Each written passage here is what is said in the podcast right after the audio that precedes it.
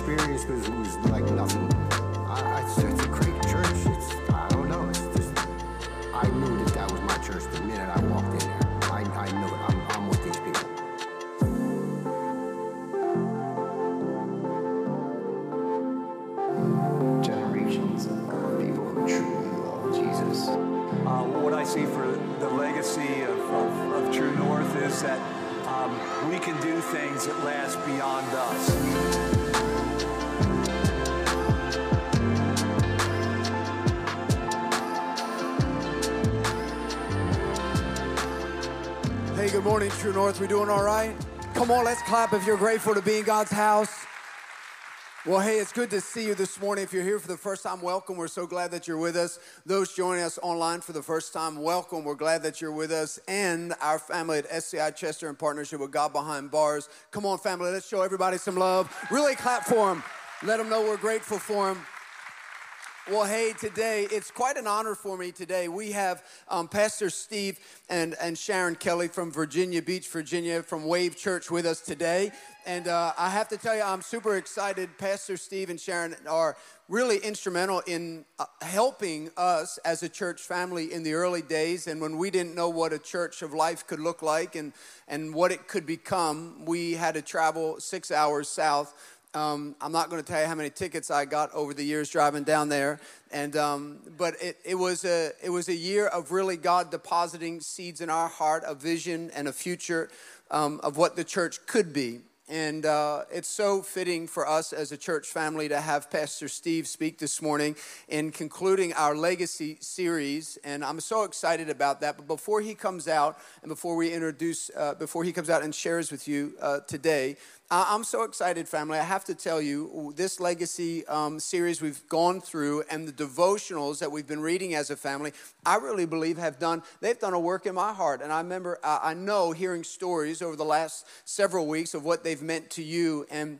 and so I, I, want you to know as we give every single week, week in and week out, there are people who faithfully bring the tithe to the house of God and give above and beyond that every single week. And I have to tell you how humbled I am and grateful I am as your pastor to see the consistency of giving and sacrifice to God's house. I asked you um, several weeks ago to consider bringing something above and beyond what you normally bring. And I have to tell you, I'm, I'm overwhelmed. Uh, I, many of you have run up to me and sent me emails and said, Hey, I, I haven't given my amount yet. This is what I will give towards the end of the year. And I know many of you are uh, planning to give, and some of you have not yet. I want you to know there's, it's not too late. You have the opportunity to be part of this legacy offering, this investment into, into the future of this house up until the end of this month. But to date, where I, did, I had a card. I don't even know where my card just went. Where did it go? I have it. Here it is. To date, this is a one time offering church that we had received last week. We, we received as a church family $615,709.39. Come on, you should clap for that. That's pretty incredible. Now, I want you to hear this. I want to tell you that is that that result, that harvest came from 250 families in our church. 250 families. And so I want, to, I want to challenge you today. If you're here today and you don't think that what you could bring could make a difference, I want you to know that that's a lie. Anything that you can bring to advance the kingdom of God and the message of Jesus will make a significant difference. So make sure that you, you be part of what God's doing. I don't want you to be a spectator and a bystander in what God's doing in this house. Can you say amen? Come on, I believe in showing honor where honor's due. Will you stand to your feet with me? Now, listen, I know that when I preach and then you clap for me when I preach, I get distracted and I lose my place. Pastor Steve's not like that.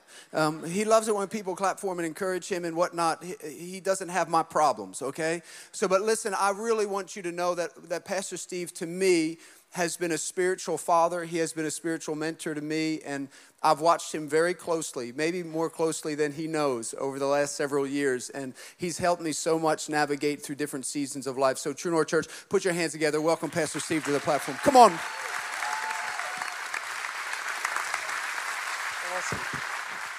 Come on, True North, how you doing? Ho ho! It is so good to be in New Jersey. I don't know if you know this, but I used to live in New Jersey. In the early 70s, I was lived in Ridgefield Park, New Jersey. Some of you, I know you're all thinking, he doesn't sound like he spent a day in New Jersey. Well, I was I'm the most Australian sounding American you're ever gonna meet. So it's good to be with you. I love your pastors. How many love you pastors? Come on, Jesse and Liza, Eric, Joanne. What a great team. So good to have my wife with me today. You can be seated. Praise the Lord. I forgot. I got to let you sit down, don't I? So good to have my wife. We just celebrated, uh, was it last weekend, darling? Our 38th wedding anniversary. 38 years married. Uh, we have three children and we have seven grandchildren. There's nothing like being a grandparent. I'm telling you, it's God's reward for not killing your kids.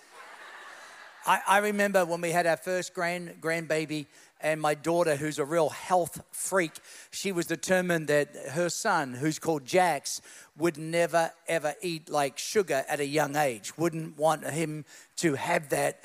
so she was very strict in not just her diet, but what he ate. And I'll never forget, she had his first birthday, and she goes, Dad, this will be the first time Jack, she gave him ice cream cake. And she goes, Dad, this will be the first time Jax will have ever tasted ice cream in his life. And I said, Oh, sweetheart, he's had ice cream. and all the grandparents said, Oh, praise. It's good, isn't it, Eric? I mean, it's true, isn't it? All right. Well, I, I, it's an honor to be here for this weekend, and what an amazing uh, testimony already that's taken place in the life of your church. I mean, this is the first time I've seen this new facility. How many think this is amazing? Amen. And I've got to give you a warning before I get started. There are cheaper churches to go to. a church with vision, you know, and you want to reach people, there's an ask on. Amen. And, and, there are churches with no vision, they're not asking. They're just, you know, happy with what they got. But this is not that kind of church. Can you say amen? And so I'm honored today to preach a word that I just preached last Sunday in our own church as we finished our legacy weekend. And so, are you ready for this? So, I'm going to read to you five parables, but never in all my Christian life have I ever heard any preacher, maybe you guys have done this, or maybe you're the exception. You probably are, knowing you guys. Uh, but I've never heard anybody preach these five parables together, and yet they are together. Jesus tells five parables. Most of us know the first three it's the lost coin, it's the lost sheep, and it's the prodigal son. But Jesus actually told five. In all my years, I've never heard anybody put them together as they were meant to be. And so let's start with Proverbs 19, verse 17. And I just want to speak to those of you who are participating in your legacy weekend. This is the scripture just for you. It says, Proverbs 19, verse 17, whoever is kind to the poor lends to God.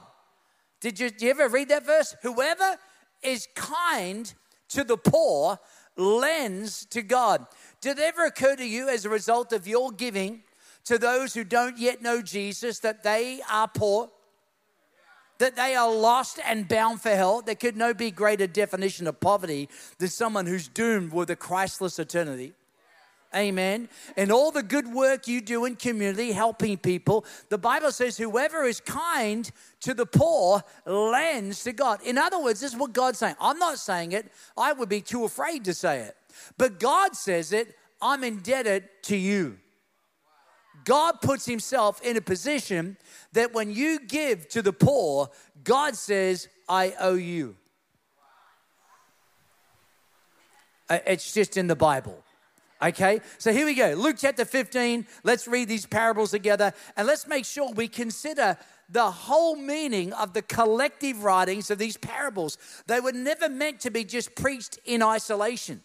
They were meant to be considered in the context in which they were written because it gives us a bigger theme and a deeper understanding about weekends of legacy are all about. Look at Luke chapter 15, verse 1. Now, the tax collectors and the sinners were all gathering around to hear Jesus. But the Pharisees and the teachers of the law muttered. Isn't that so true? Religious people mutter. Mutter, mutter, mutter. What's the church doing that for? Why is the church doing mutter, mutter, mutter? And Jesus, the Bible says, tax collectors and sinners gathered around Jesus. But the religious people couldn't handle that the tax collectors and the sinners are gathering around him. This man welcomes sinners and he eats with them. And then Jesus told him this parable Suppose one of you has a hundred sheep and loses one of them. Doesn't he leave the 99 in the open country and go after the lost sheep until he finds it? And when he finds it, he joyfully puts it on his shoulders and goes home.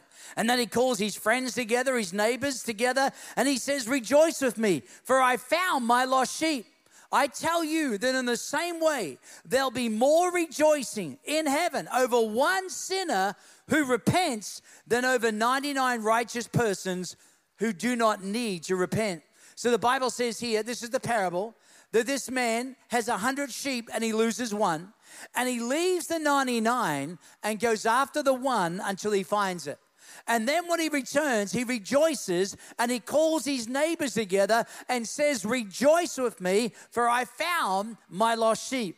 It says in verse 7 there is more rejoicing in heaven over one sinner who repents than over 99 righteous people who do not need to repent. Do you know what that tells me? That tells me heaven's priority is lost people. Amen. And I got to tell you, not all churches think like this. You do. You're having five services for Christmas? Dang. We need to pray for the team. Amen. And I want to tell you, not all churches think like that. Some churches just ask for no more. They just like it. They don't like churches that are growing. They don't like churches that are large and influential. They just like to keep it small. Selfish Christians don't think like this. And Jesus' attitude is this look after yourselves. I'm going after the lost. The shepherd, listen to this, did not lose the sheep. How did the sheep get lost? It was a wandering sheep. It just went, there's some green grass over there. Think I'll go and chew that. Then it goes, there's some green grass over there. I think I'll go, there's some more green grass. And then all of a sudden the sheep looks up and go, hey, where'd everyone go? But notice the response of the shepherd because this is also telling us about three kinds of backsliders people who were in the house that are no longer in the house. How many know somebody who was in the house and is no longer in the house? These parables help us understand our response. You see, the wandering sheep, it was not the shepherd's fault that the sheep wandered off. The sheep just wandered off. But the response of the shepherd, leave the 99 and go after the one. Can everybody see that? Okay, here's the second parable. Watch this. It's the lost coin in, in verse 8. Or suppose a woman has 10 silver coins and loses one. Doesn't she light a lamp, sweep the house, and searches carefully until she finds it? And when she finds it, she calls her friends and her neighbors together and says, Rejoice with me, for I found my lost coin. In the same way, this is telling a par- everybody say it's a parable. It's very important. I didn't start with that. It's very important you understand these are parables. You don't build necessarily doctrine out of parables, but you get an insight as to what the kingdom of heaven is like. Are you hearing me? And so, in the same way, watch this. In the same way, everybody say, in the same way. I said that because I lost my spot. I tell you, there is rejoicing in the presence of angels of God over one sinner who repents. So here's the wandering sheep. Now we got a lost coin. The response of the shepherd with the wandering sheep go get it. And when you get it and you find it, you're having a party. Can I tell you, True North is here to give heaven a reason to celebrate. Every time someone who's lost, there's a party. I love it. So Jesus used a woman in this parable. Why? Jesus knew she would come up with a plan. She lights a lamp. She sweeps the house. She sweeps the house from one side to the other until she finds the coin. Did you hear that? If a woman was in charge, I think Jesus is saying she would get the job done. And all the women said, and when she finds it, she calls neighbors and she celebrates for the lost coin was found. Now, watch. Whose fault was it the coin got lost? It wasn't the coin's fault. The coin didn't lose itself, it was lost because whoever was the steward of the coin was negligent. Something happened where there wasn't due care. And as a result of that lack of care, but notice the response of the owner of the coin go after it, leave it, leave the others until you find it. Okay, here's the next one. Are you ready for this? Number three, just turn to the person next to you and say, This one's for you. Look at this, Luke chapter 15, verse 11. We're going to go somewhere in a minute. It's all going to make sense. Jesus continued, There was a man who had two sons. That would not be the Eisenhart family. They have a hundred. the younger one said to his father, Father, give me. Every say, Give me. So notice one of the sons said to his dad, Give me. Every say, Give me. That's like, Gimme, gimme, gimme, my name's Jimmy. That's like, Take, take, Jake, my name's Jake.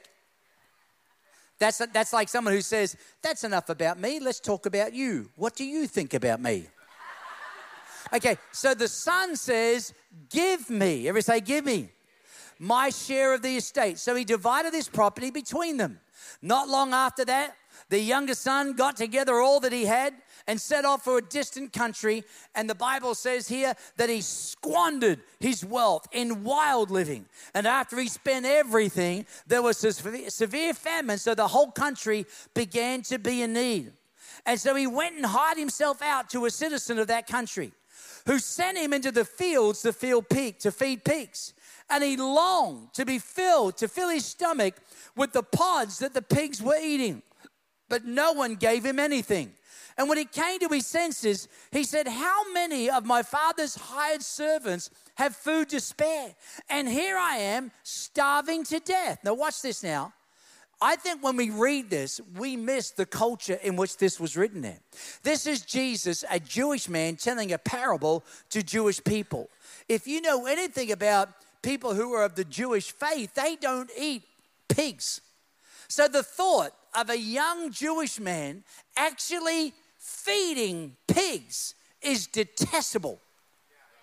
And I think when we read it today, we don't get really the meaning of the parable because I think now the thought of longing to eat the food that the pigs ate shows how deep and dark this young man ended up. But not only that, the thought of eating a pig, which in their mind is unclean, but then the thought of eating what a pig ate. But then it gets even worse because it says, even though he longed to eat what the pigs ate, he wasn't even given that. And I want you to understand just how bad things got. Come down to verse 18. And he said, I will sit and go out back to my father, and I will say to him, he's got this speech worked out Father, I have sinned against heaven and against you. I'm no longer worthy to be called your son. Every say, make me. Now, there's the difference. He started by saying to his dad, Give me. And now he's saying to his dad, Make me. You know you've changed when you've gone from give me to make me. Somebody give the Lord a hand right there. Come on. Make me like one of your hired servants. So he got up and went to his father. But while he was a long way off, his father saw him and was filled with compassion. He ran to the son, threw his arms around him, and kissed him. And the son said, Father, I've sinned against heaven, against you. I'm no longer worthy to be called your son. But the father said to his servants, Quick, bring the best robe, put it on him. Bring a ring, put it on his fingers, sandals on his feet. Bring the fatted calf and kill it. Let's have a feast and celebrate. For the son of mine was dead, is alive again. He's lost and now he's found. So they began to celebrate. Meanwhile, back at the ranch, The older son was in the field. And when he came near to the house, he heard the music, he heard the dancing. So he, he heard, you know, he heard Lady Gaga, rah, rah, rah, rah, rah, rah.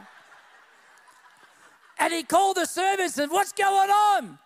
Well, you wouldn't believe it. There's Lady Gaga, there's Ariana Grande, there's there's there's Blake Shelton, there's uh I mean they're all there. James Blunt, they're all there. And they're having this party. So he called the servants and he asked them, What's going on? Your brother's come. And, and, the, and the father said, Kill the fatted calf because he's come back safe and sound. But the older brother was angry and he refused to go in. So the father went out and pleaded with him. But he answered his father, Look, all these years I've been slaving for you, never disobeyed your orders, yet you never gave me a young goat so I could celebrate with my friends. But when this son of yours, son of yours, it's his brother. When this son of yours comes home, he squanders all your property with prostitutes. You kill the fatted calf for him. My son, the father said, You're always with me. Everything I have is yours. But we had to celebrate and be glad because this brother of yours was dead and is alive again. He's lost and now he's found. So here's the story of two lost sons. The first lost son is outside the house, the second lost son is inside the house. And look what the Bible says here. A few, uh, he says, Dad, give me. I want to go. Exit stage left, snagglepuss. See ya. Wouldn't want to be. Sometimes you just say something and only a few people get that. How many got exit stage left, snagglepuss? Let me see. Not everybody. Sometimes you just say something just for a few people and you just hear the little laugh, just a little, and it's enough to know you're touching someone. There are all these songs going off on my head right now. If you only knew the restraint I show, I tell you. And the Bible says a few days later, he's gone. He goes to a faraway country. He wasted all his possessions with prodigal living. He spent all that he had till there was a famine, and then he's in want. And he joined himself to a citizen of that country. Now it says, and he was sent into the fields to feed pigs. Look at verse 16. He longed to fill his stomach with the pods that the pigs were eating, but no one gave him anything. Isn't it amazing how many friends you have when you're just living the wildlife all about you? But Isn't it amazing when things get tough? All those people you thought were your friends who were just living off you, which, by the way, is what the son was doing, was living off the father. How many know you reap what you sow? And now all of a sudden he's going, Where'd all my friends go? I thought we were brothers for life. And they're all gone because he didn't have anything left. And here is this Jewish boy. And now it tells us listen to this, verse 17. When he came to his senses, how many of my father's hired servants have food to spare? And here I am starving to death. Do you know there are people who once were in the house of God thought they want to go find their own way.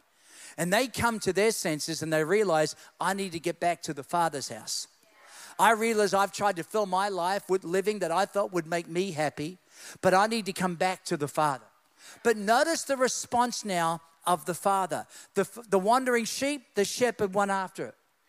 The lost coin, the owner of the lost coin went after it.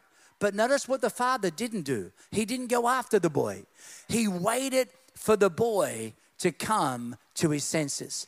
Sometimes there are people who were in church life that are no longer there, and you have, to, you have to ask yourself, what kind of person is this? Is this a lost coin? If it is, let's go find it.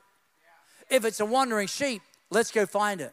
But if it's somebody who knows who they are, know where home is, but aren't wanting to come home because they've decided for themselves they're going to live life their way, you've got to wait for them to come home. But the Bible does tell us what our response is when they come home. We're to run to them, the Bible says, and hug them, and they got a speech. Dad, I've sinned against it. And the dad just ignores the speech. Thank God for the dad, don't you? And, and the dad ignores the speech And the dad calls for his servants and says, Come on, bring out the best robe, put it on him on top of the filth. Bring out the ring, which is a sign that he's part of the family, the robe which covers his filth. Let's put sandals on his feet. Let's make sure he's got not another step where the journey will be hard in his walk. He's as of today, his walk gets better. Let's kill the fatted calf. Come on, let's party. Oh, I love it. But the older son, he's in the field. He comes to the house. He hears the music. He hears the dancing. And he asks, What's going on? And they said, Your brother's home. Your father received him and celebrate. He's home safe and sound. He's angry. And he wouldn't go to the party. And the father pleads for him to come in. The son says, This son of yours, I've worked for you and you've never given me anything. You've never given me a party. And he goes, I've never done anything wrong. You've never given me a goat. And the dad says, Hey, everything I have is yours. If you don't throw yourself a party every now and again, that's your fault. And that tells me about sometimes people in the house of God who are just as lost as the son outside the house because they see new people coming in as an interruption to their convenient lifestyle and they don't like it. And I got to tell you, True North Church is here to celebrate every single time in the name of Jesus. Look at verse 32. We had to celebrate and be glad because this brother of yours was dead, is alive again. He's lost and now found. Do you know what these three parables are telling us? Heaven's priority is lost people. So if that's heaven's priority, how many know it needs to be our priority? And I've heard these three parables preached a million times, but I've never heard someone preach the next two, which are right next to these three. And look what it goes on. And look what it says here. Are you ready for this? Okay, Luke chapter 16, the very next verse, new chapter. Then Jesus told this parable. There was a rich man whose manager was accused of wasting his possessions. So he called him in and asked, What is this I hear about you? Give an account for your management because you cannot be a manager any longer. This man's getting fired. He's going Donald Trump. You're fired. Okay? The manager said to him, What shall I do now? My ma- said to himself, rather, the manager said to himself, What shall I do now? My master is taking away my job. I'm not strong enough to dig. I'm ashamed to beg. I know what I'll do. So that I, when I lose my job here, people will welcome me into their houses. So he called in each of his master's debtors. He asked the first one, How much do you owe my master? 900 gallons of olive oil, he replied. Then the manager told him, Quick, take your bill, sit down, and make it 450. Then he asked the second, How much do you owe? And, a th- and he said, A thousand bushels of wheat. He replied, Quick, take your bill and make it 800. And the master, this is a parable now, the master commended the dishonest manager because he acted shrewdly. For the people of this world are more shrewd in their dealing with their own kind than the people of light. You know what that's telling me? Jesus, sometimes the world is smarter than the church. Sometimes the world is smarter than the church. I tell you, this is the conclusion. Watch, Jesus, it's a parable. I tell you, use worldly wealth to gain friends for yourselves. Why? So that when it's gone, it, you will be welcomed into eternal dwellings. This is parable number four.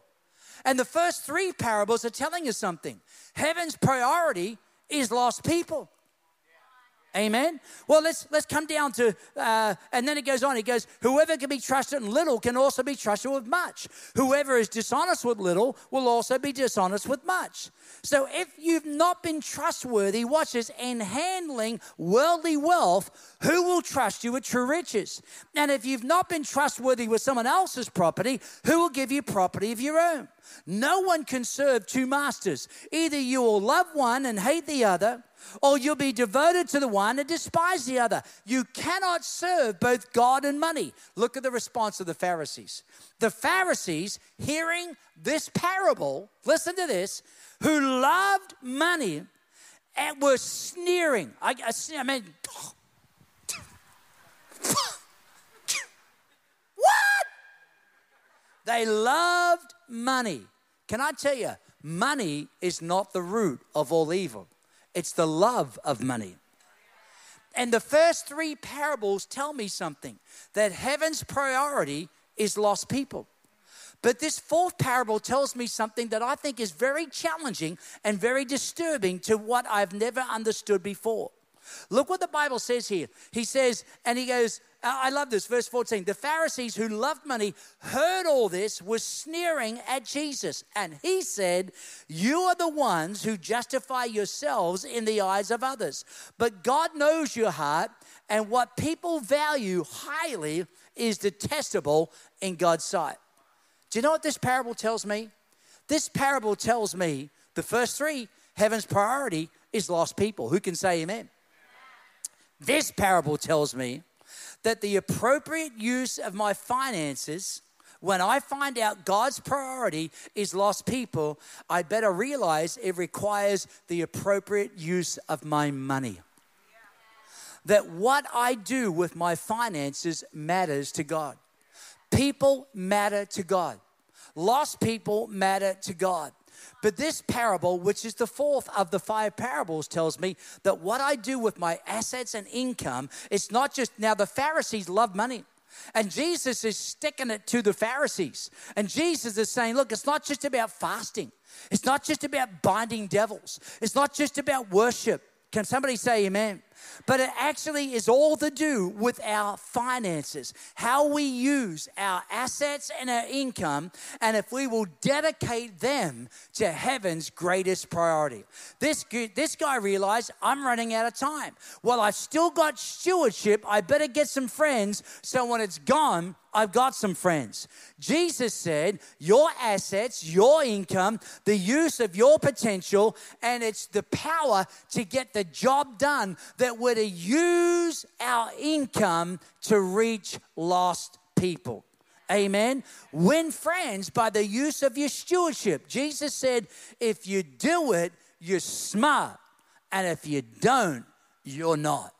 The children of darkness are wiser than the children of light. Somebody say amen. All right, let me close with the last parable. You ready for this? Okay, this is five parables. These are all sequentially. They were written collectively. They were never meant just to be taught in isolation. They were meant to be understood in their entirety. And Jesus tells five parables. And I think this one perhaps is one of the most challenging parables of them all.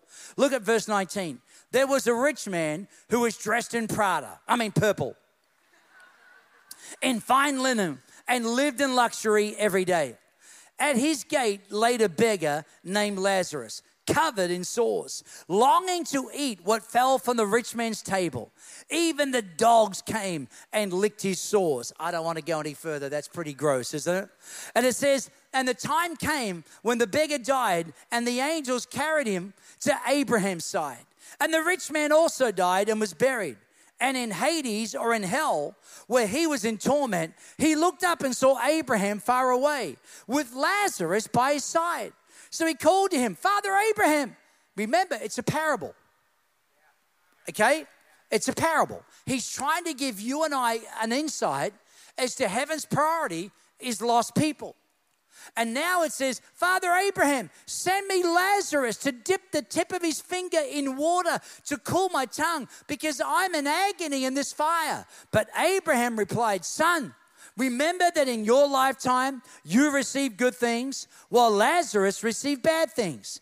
But now he's comforted here and you are in agony. And besides all this, there is a great chasm which has been set in place that those who want to go from where you are to here can't neither can we cross over to you. So he answered, Then I beg you, Father Abraham, send Lazarus to my family.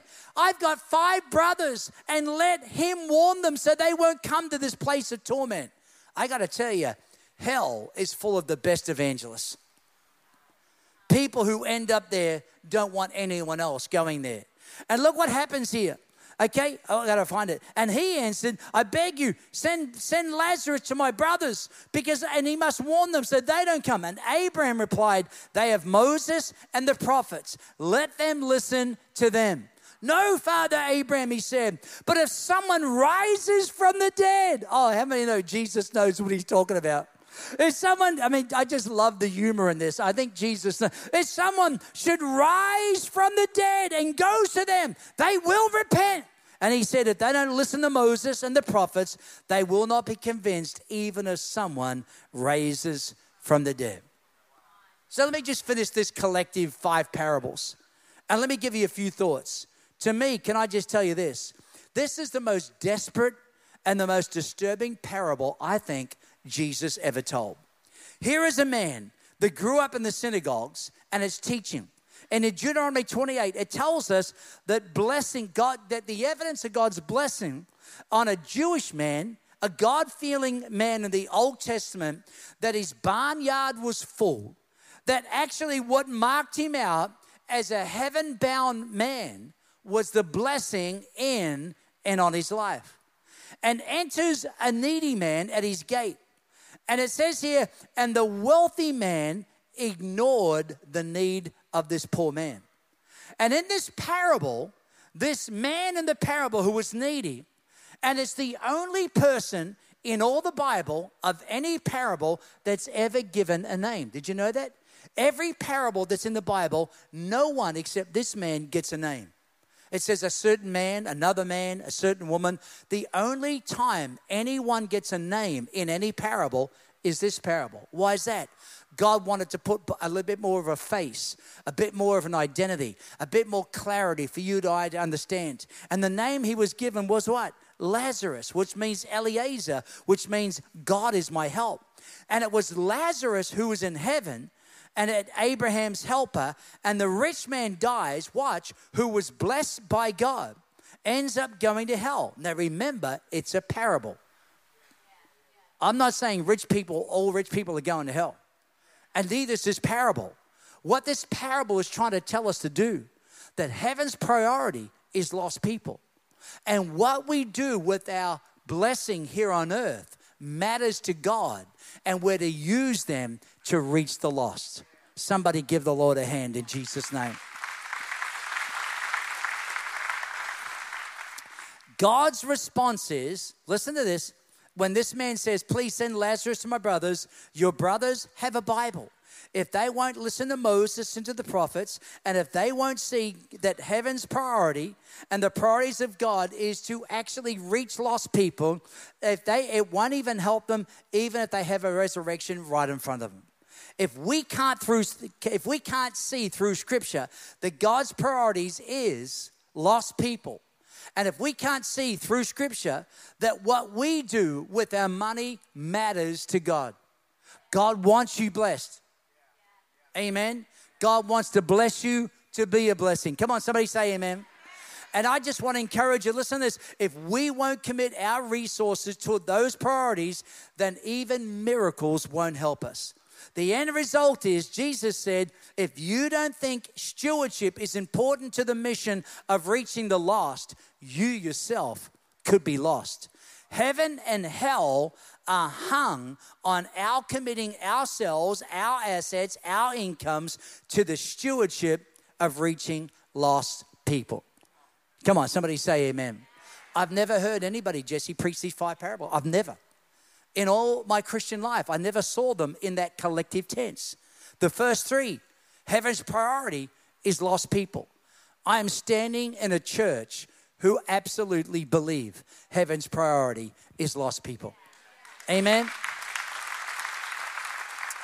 I'm also standing in a church through what you've already done with legacy is shown that what you do with your finances matters to God. Because it's not about building a building. Dear God, no. It's about building a place so more lost people can get found. So more marriages, so more healing, so more breakthroughs. Come on, somebody say amen. Do you receive the word? Do you receive the word? Can I pray for you this morning? Maybe this morning, I don't know, maybe you're sitting here and maybe you're, you're one of those three kinds of people. Maybe you're a wandering sheep. Maybe you're a lost coin. Maybe somebody found you today and just brought you to church. And you know today that you're not right with God. Maybe you're a prodigal son. Maybe you once were in the house and you just thought you just want to try and do life your way. and you've spent your life trying to find your own happiness, but you're sitting here today and you know in this moment you're having a come to your senses moment. I need God. I tried to live life my way and it led me nowhere. It left me empty. It left me without friends.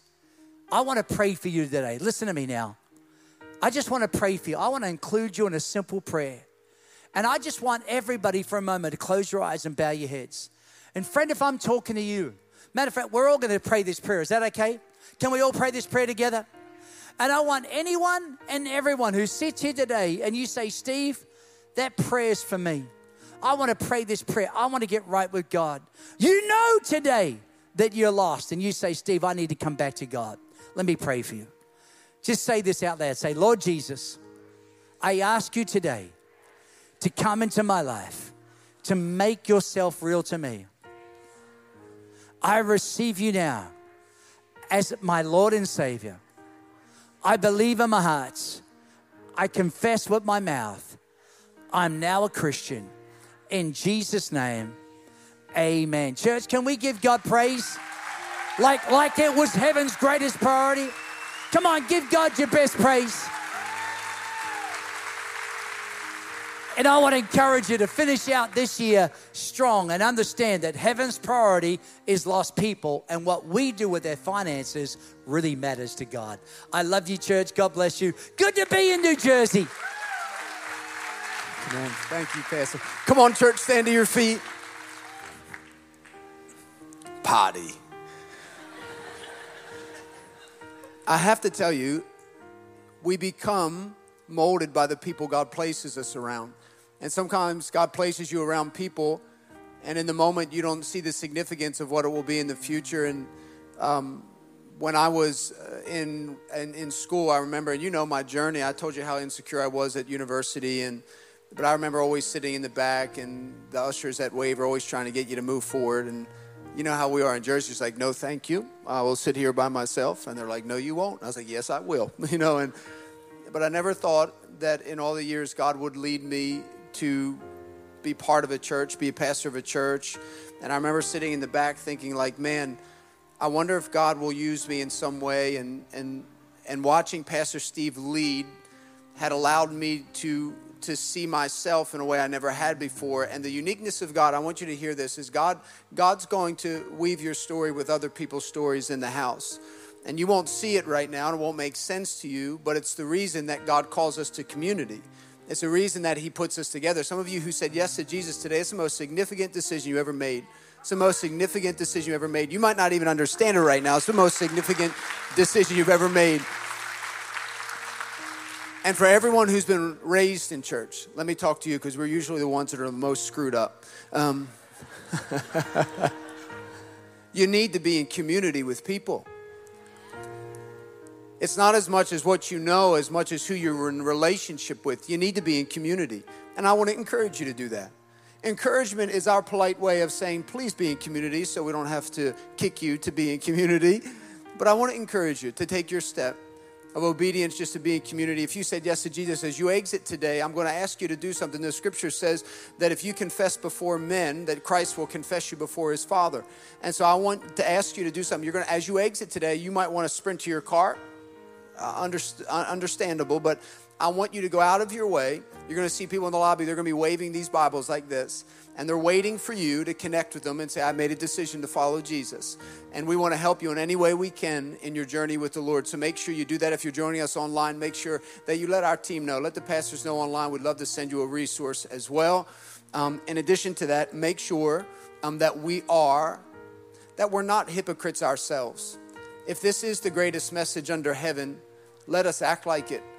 And don't go through this season without extending an invitation to people who are lost. Even the one who every year you invite them says no. You know, maybe this year they'll say yes. Come on, let me pray prayer blessing over you. Stretch your hands to heaven. Let me pray for you. Father God, I thank you that you use us in unique ways, in ways that we often can't even understand. Father, I thank you for Pastor Steve and Pastor Sharon. I thank you for their faithfulness, for the vision that exists in them. I thank you that that they could be such a pioneering spirit to inspire thousands of churches and still do today And Father, I see the beauty in relationship in that. I see that you use us collectively to do something that we could never do individually. And so, Father, continue to bless this house. Father, I rebuke fear in the name of Jesus. You have not given us a spirit of fear, but power, love, and a sound mind. And Father, I pray that we would operate out of faith and not out of fear. Father, may we be all that you've called us to be. May we go um, and live our lives and our marriages. May we walk and may we interact with people with a sense of humility. Father, I thank you for this season, especially for the salvations that will continue to be found in the weeks to come. Bless us as we go today. In your precious and holy name we pray, a faithful church said. Amen. Amen. God bless, guys.